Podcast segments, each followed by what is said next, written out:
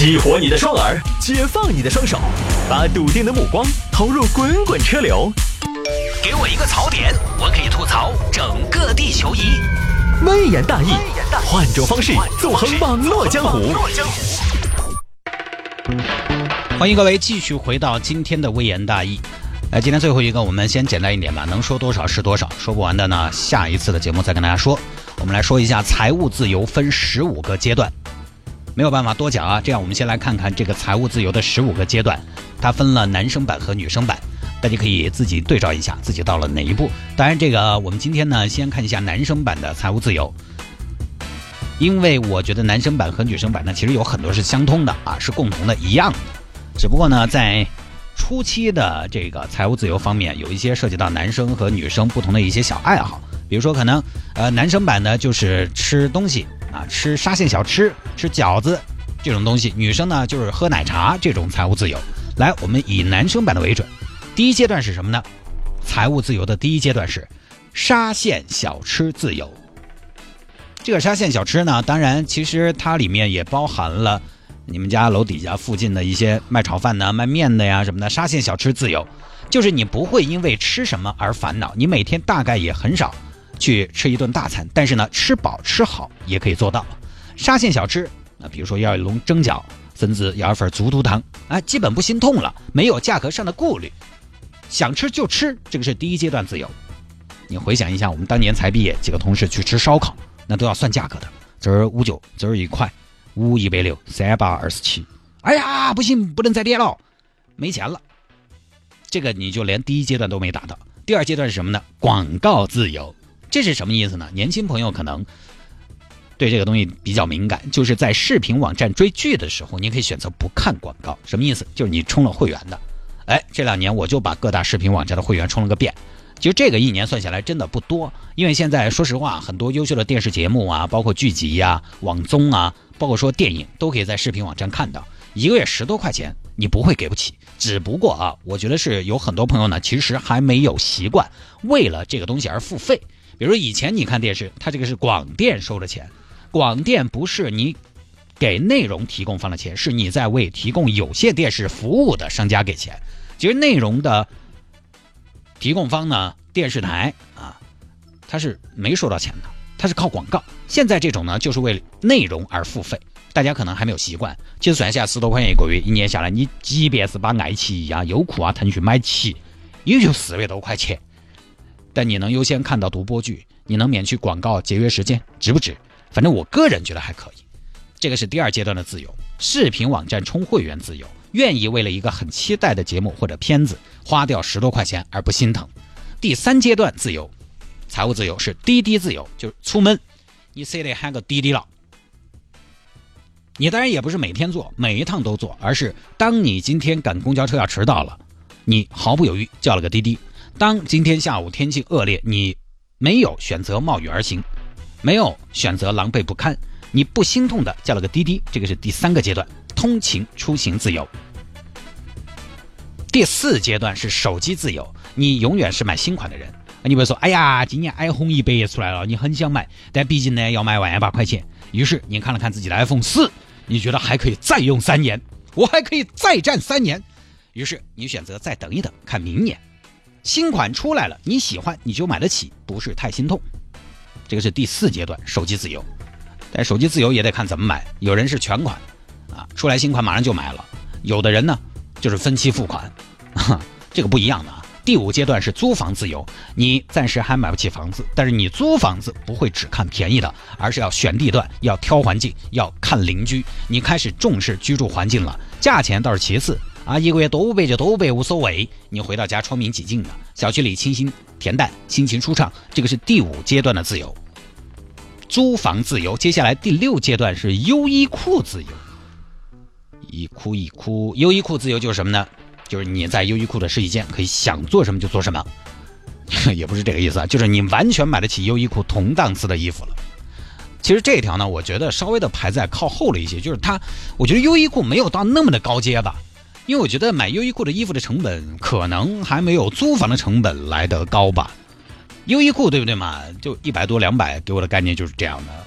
可能，呃，他们那种经典款的羽绒服可能得个五六百、六七百，我不太清楚啊。但你租房子，我们几个新来的同事租房都得两三千，你一个月买衣服买两三千，我个人觉得还是有点吓人。所以这个我觉得不一定是很准确。接下来第七阶段是给女朋友买礼物自由。女朋友明天过生了要买礼物，你不心疼，你一头扎进了商场里，你开心就好。明天情人节了，你不心疼，一头扎进礼品店，他开心就好。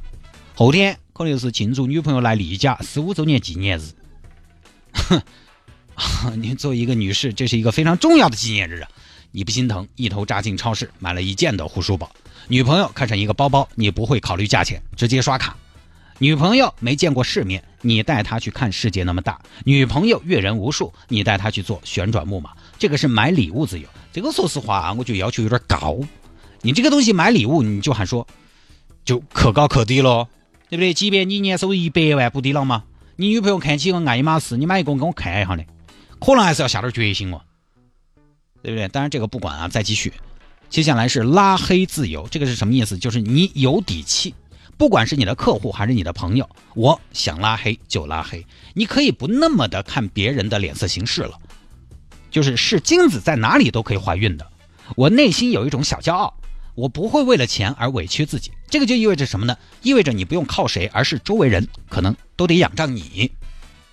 你是靠业务能力吃饭的，并且呢，你有后路，真正用实力免去了人际。但这个其实说实话，在中国很难，就完全靠自己本事。那你的本事得有多大？第九个阶段是幼儿园自由，家门口两个幼儿园，一个是收费五万的金苹果幼儿园，一个是收费两万的黄枇杷幼儿园。你毫不犹豫地选择了金苹果。幼儿园自由，给孩子最好的教育。第九阶段。啊，这个幼儿园自由，第十阶段是旅行自由。你有实力去任何景点，而且呢，你你的旅游不是那种走马观花啊，啥子得意发瑞啊，九日游，你根本不缺一眼。你出去一次就去一个地方，在一个地方一待就是一个月，才不要住什么青年旅社，文化东方、新华文学随便住，这个才是真正的旅行自由。男生财务自由的前九个阶段分别是沙县小吃自由，点小吃随便点。不太心疼，然后是广告自由，视频网站会员想买就买，不心疼。再来是滴滴自由，遇上什么天气不好赶时间出门可以随便叫一个滴滴，不再心疼。第四阶段是手机自由，手机出新款买。第五阶段是租房自由，讲地段讲环境，而不再是一味的缩减住房的开销。第六阶段是优衣库自由，第七阶段是给女友买礼物自由，第八阶段是拉黑自由，就是你靠能力吃饭，凭本事吃饭。此处不留爷是自有留爷处，处处不留爷也干个体户。这个是拉黑自由，就是你可以选择因为志同道合而跟谁成为朋友，因为三观合而跟谁成为朋友，而不是为了生存跟谁成为朋友。凭本事吃饭啊！第九阶段是幼儿园自由，孩子上学挑贵的选。第十阶段是旅行自由。好，那么接下来赶紧啊！第十一阶段是什么自由呢？第十一阶段就是买房自由。那这个呢，我个人觉得牵强一些，就基本上就很难了呀。买房自由，真正能在北京买房自由、上海买房自由的，我觉得千分之一都不到。你动辄上千万的房子，有几个能自由？我以为的买房自由应该是什么样的呢？就是比如说啊。在你所在的城市，当行情看涨的时候，你要买改善住房，你要投资买房的时候，你拿得出钱，你想办法，你挤得上这辆车，而不是说随便买啊，那没有这样的事情，而不是说像很多人买房啊，就一看涨得吓人，买买买，但是买不起，到处筹钱都没有办法，就是一遇到行情，你马上可以起码想各种各样的办法凑个首付出来，月供的负担不太大。这个应该就是我们说的买房自由。你要说绝对的买房自由，那中国能做到的人太少太少了。你再有钱去嘛，你把庐山国际买个三十套别墅，我瞧一下嘛。这个是非常顶级的人士才拿得出来的，对吧？我们说的这儿说的买房自由，就是当行情看涨的时候，啊，你要投资或者说你要改善住房，那么你想办法，不管是你去借钱还是筹款，又或者是你把现有的住房做一个抵押再贷款。但这个到底是不是合理的，我不太清楚啊。反正你得想着想得出来办法，上得了车，这个是买房自由。再来是什么呢？购物自由。这里的购物自由什么意思呢？也不是说你随心所欲的买买买，而是说你以自己的需求来买，以自己的喜好来买。你购物是为了让自己舒服，而不是说需要得到别人的认可。这个时候你的状态已经到啥程度了？已经到了是你这个人让你穿的衣服啊、配饰啊增光添彩，而不是衣服让人更有说服力。你可以给你使用或购买的任何东西任意的添加注脚。而注脚怎么添加是根据你这个人来的，什么意思？就比如说马云穿了一件假的，你也会觉得是真的。这个就是人让衣服增光添彩。然后马云买一件很朴素的衣服，你也不会觉得他穷，你只会说他的生活好像很简朴，他只买很实用的东西，他不奢侈不浪费，这是一个干大事的，这是大格局，完全不像一个暴发户。这是一种绿色、健康、环保、先进的价值观，就是。你怎么样都对，你只要人 OK，很成功。你穿贵的，那那该你穿。生活讲究阶层上流，对的，对的噻，对不对？你穿便宜的，生活简朴，平易近人，就是哪们都对。这就是你可以给你购买的任何东西添加自己的注脚。这是男人财务自由的第十二个阶段——购物自由。男人财务自由的十三个阶段是跳槽自由。这个呢，其实我觉得跟拉黑自由是异曲同工吧，差不多一个意思。他的详细阐述是只做自己喜欢的工作，如果实在没有，你就自己整一个自己创业，你也不怕创业失败，因为你之前呢已经累计下了下半生衣食无忧的财富了。这个就不多说了。再来第十四个阶段是医院自由，就很好理解，给自己和家人最好的医疗。你老婆生孩子没有大问题，去最好的私立医院，环境好，伺候的人多，是不是不用等？生一个孩子，八个专家会诊拿方案。孩子感冒了，大医院邮寄又排不上号，等待两三天，诊断三分钟，不去，直接北京和睦家儿科急诊，三千七百块钱一次的挂号费。然后突然接到家头老辈子一个电话，从小看着你长大的舅舅得了乳腺癌，马上送到美国去，因为美国那边乳腺癌五年生存率好像有百分之八十九，将近百分之九十了，中国是百分之七十三点一。我愿意为了百分之一的希望付出一百万的代价，救救舅舅。什么赫赛汀随便用啊，有事儿没事儿举一针，举到耍。你当年这个针，好像是两万多一针，要打十四针，一般人谁消费得起？你不用，你可以打着耍啊。当然现在这个药呢便宜多了，七千多，但是其实十四针打下来呢四万，哎还可以搞一下。但以前是真的消费不起，你舅舅很感激。死娃娃舅舅当年没有白疼你啊！谢谢你舅舅舅舅，没事儿没事儿，舅舅舅舅舅舅舅舅，就是舅舅舅舅就是拿来救的嘛，对不对？你看你能一家人都整得巴巴适适的，你说你在家头能不自由吗？这个谢太啊，这个事情我说两句，舅舅，你不要忘了你的病是谁给你治好的哦。好好好，听你的听你的，我这边没得意见，舅舅听你的啊，是不是？医疗自由。你包括现在大家可能很多年轻朋友接触不到的一些产业，因为它有些产业啊，医疗产业、保健产业，针对一些老年人，我晓得啊，在一些所谓的高净值人群里面，有很多新玩意儿了，什么细胞疗法、免疫疗法，啊，离子糖这些玩意儿新技术有没有用不知道，但是非常的昂贵。之前看过一个什么玩意儿，反正整一整就要几十万，他也没说给你治疗什么病。就是反正说这个东西呢延年益寿对你有好处，然后这个东西谁说得清楚呢？你六十的时候死了，他告诉你说你其实本来只活到二十八的，我们这个技术已经给你延长几十年了，这些东西都非贵八贵的。这些东西现在可能很多还没什么用，或者说呢用处并没有得到科学的证实。但是，一旦有一天这个技术突破了，寿命可以显著的延长了，这个技术一定不会便宜。这个是医疗自由。可能未来医疗自由是会影响你的生存质量的。你再来医医疗自自由之后是什么呢？是退休自由，想什么时候休息就什么时候休息。我说了条子就了条子。其实一开始财务自由最准确的理解就是退休自由，追求的就是这个东西，就是你不用工作了，不用挣钱了，你也不会没饭吃，甚至还能保持一个现有的生活质量几十年不变。